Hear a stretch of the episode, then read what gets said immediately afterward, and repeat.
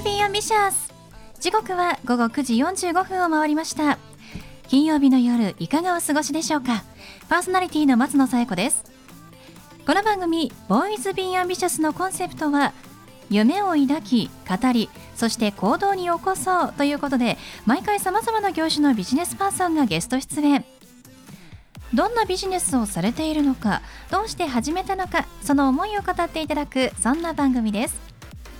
さあそして私と一緒に番組をお届けするのは柴田法務会計事務所の柴田純一先生です。先生よろしくお願いします。よろしくお願いします。さあ早くも2021年1ヶ月ね経ちますけれども、はい、そういえばこの番組でこう2021年の目標とか抱負とかプランとかお話ししてなかったなと思うので改めてねお聞きしようと思いますが、はい、先生何か今年の目標などはありますか？はい。私もあります。お、何でしょうか？あのー、私の仕事遺言相続なんですが、はい、なんかどうもね、うん、あの身内に財産を引き渡すのが相続だと思ってる人いるけど、ええ、どうか資産家の方で、お子さんのない方とか少ない方。考えてください。自分の総資産の中から何割かを社会貢献に使えるラストチャンスです。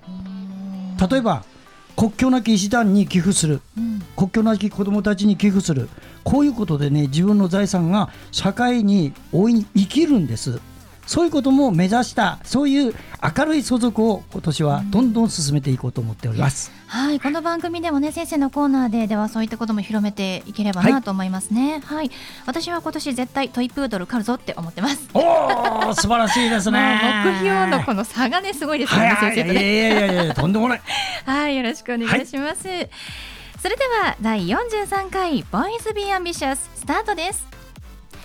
この番組は遺言相続専門の行政書士柴田法務会計事務所の提供でお送りします。それでは先生今夜のゲストのご紹介をお願いします。はい今日はですね非常に若い方です。東京芸大生の佐藤圭さんです。佐藤さんこんばんは。こんばんは。よろしくお願いします。えー、佐藤さん東京芸術大学の現役の大学生でいらっしゃるとい。うことなんですね、はい、でもうすでにあのあの作品作りもされていらっしゃるということで、まあ、この番組では、まあ、将来、えー、有望な方をお招きして、まあ、アーティストなどをお招きしてお話をお聞きするというねコーナーもありますので今日はお越しいただきました。では改めて佐藤さんどういった作品を今手掛けていらっしゃるのか教えていただけますか？はい、えー、自分は今、えーと芸大で工芸家にいるんですけどその、えーと、伝統工芸だったり今現代工芸というジャンルもあってでその自分の思う工芸というものはそのいずれのジャンルとも違うものであって美術にあるようなその素材との立ち位置とは違った自分なりの素材との立ち位置について大事にしながら作品を作っています。うんそうなんですね。工芸家にいらっしゃるということで伝統工芸という言葉はね、はい、よく耳にしますけれどもこれどういう素材を使って佐藤さんはあの作品作りをしていらっしゃるんですか、はい。えー、自分は今工芸家の彫金専攻というところにいまして、えーと、彫金技法金属を彫ったりそのタガネというものを使って打ち出したりして形を作っていく科にいます。金属を使ってます。金属を使って作品を作っている、はい、ちょっとねなかなかイメージができなかったんですけれども、うん、今日あの実際作って、はい、えー、作られた作品をスタジオね持ってきてくださったということで、はい、我々あの拝見したんですけれども、あこれも工芸になるんだっていうちょっとびっくりしましたね。ね土と金属の融合作品、はい、土と金属が融合するっていう発想今まで我々ちょっと目にしてなかったですよ。え。ーありがとうございます。それもそうこれが工芸なのね。うん、本当になんかこう、すごいね。器をね、作るなんかこうイメージが勝手にあったんですけれども、ごめんなさいね、本当に。でもそうだと思います。そう、でも額縁の中にその平た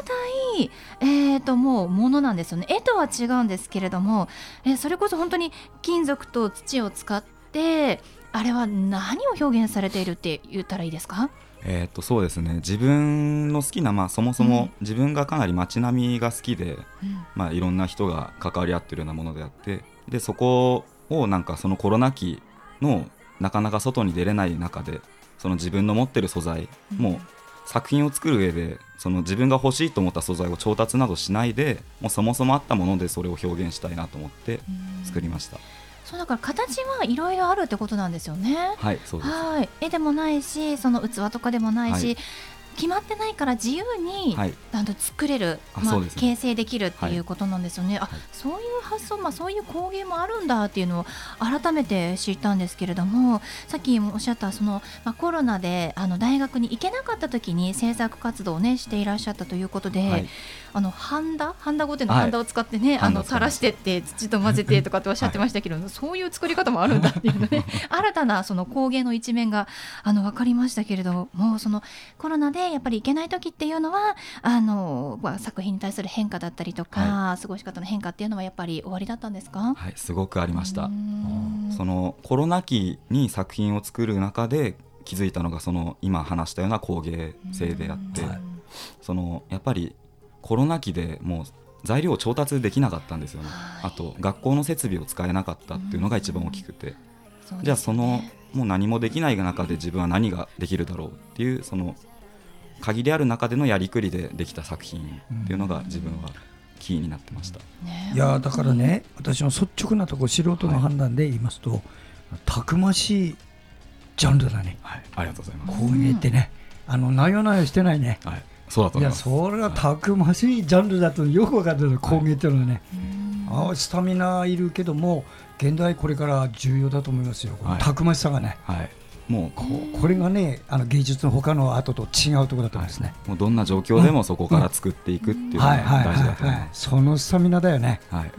今までのねその工芸にとらわれずに、まあ、新たなね工芸を生み出したいというふうにもね、おっしゃってましてやっぱりこう周りにある素材材料が全部工芸に使えるっていうのも新しい考え方ですよね、だから今までは土と金属を混ぜるっていう行為はなかなか工芸の中でもされていなくて、で初めて今回自分がやってみたらすごく面白い表情が出てきてくれてそれをもっとどんどんこれから学校使えるのでやっていきたいなと思います。ね立体的なね生産物がそうやって作られていくということですけれども、はい、あの佐藤さんはもともとそのまあ芸術大学に入りたいと思ってあの勉強されてきたんですか？あそうですね。でも志したのは高校3年生の夏終わった頃で、それまでは全然考えてもいなかったです。ギリギリですよ。ギリギリというかもう過ぎてますよ。びっくりしましたよね。あれ？高校3年生の夏？みたいな。えでもそれであのちゃんと進路を決めて、はい、えー、いつまあどうどうやってその入学に向けて取り組んできたんですか？そうですね。えー、っと親にはその後話したんですけど、うん、やっぱり高校の在学中はちょっと予備校とかお金かかるから通まあ自分は出せないよというふうに言われて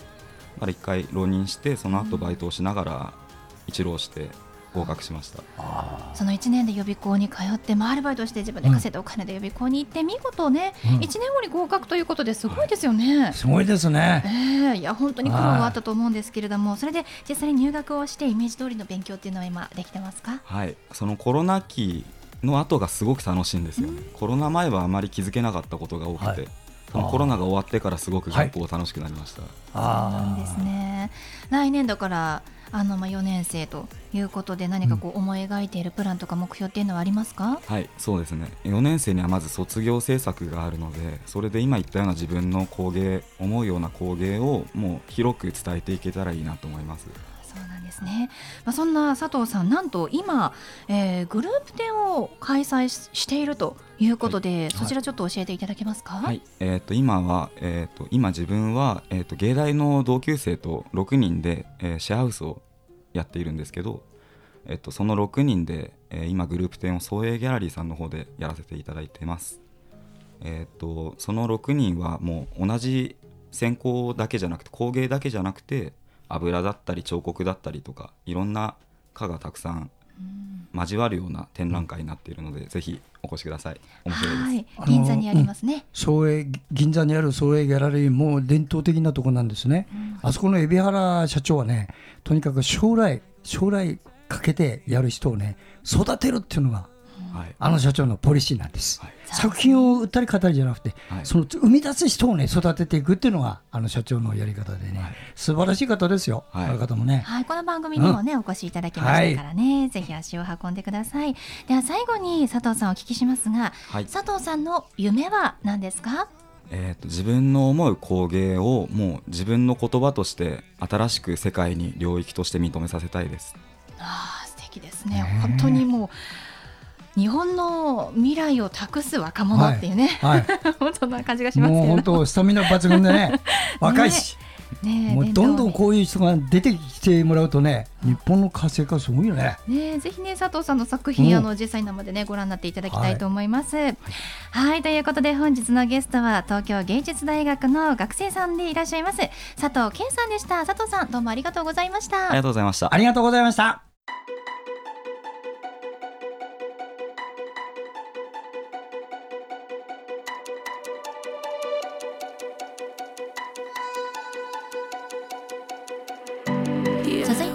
柴田先生のワンポイントアドバイスです。では先生今日はどんなお話をしてくださるんでしょうか？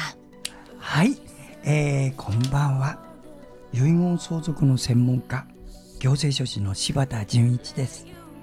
あなたのもしもの時の事前準備のお手伝いをして31年になります。今夜も遺言を作る時に注意しておかないといけないもの。これは書くというよりもね注意しておかないといけないものを今日は大切な点ですからご紹介します。ぜひお耳を貸してください、まあ、簡単に言います。親が亡くなりました。子供5人いました。それで5人でお話し合いをして遺産分割協議というのを作って協議書を作ってねみんなで分けました。そして5年経ちました。ある日仏壇の掃除をしていたら引き出しの中からお父さんの遺言状が手書きの遺言状が出てきちゃった。そして中見たら我々が分けたのと全然違う。若い時にお世話になった A さんに全体のいくつをやるなんて書いた遺言状。こういうのが来たら皆さんどうします？これね専門家でもね分からない人結構多いんですわ。正解申し上げますね。すべてやり直しです。いいですか？すべてやり直し。で、5年前にあれだけ頑張った。残念ながら、トローですね。初期行動を誤りました。したがって親が亡くなったら、まず、交渉役場に行って検索というのをしてください。交渉に役場に遺言書があるかどうか。また、手書きの遺言書があるか。それを徹底的に調べるんです。それから打ち合わせするんですよ。これ間違っちゃってね、えらいことになる人結構いますんでね。遺言書が出てきたら、そんなの無視すればいいって言ったら大変よ。相続権剥奪の権になるからね。だから、あの初期行動迷迷わないように。だから書く方もね、これはあの遺言書を作ってあるから何かの時は交渉役場に行けとか、ここに入ってるからこれを見ろとかって言っといた方がいいかもしれない。中身は言うことないよ。中身はね。息子さんたちにうまく使われちゃうからね。あなたの遺言書はあなたがしっかりしていればいいです。え宝島の宝箱のようなものでございます。何かあったらまたぜひ私にご相談ください。はい。柴田先生の相談は電話東京0367801408 6780-1408までお願いします。以上柴田先生のワンポイントアドバイスでした。先生ありがとうございました。ありがとうございました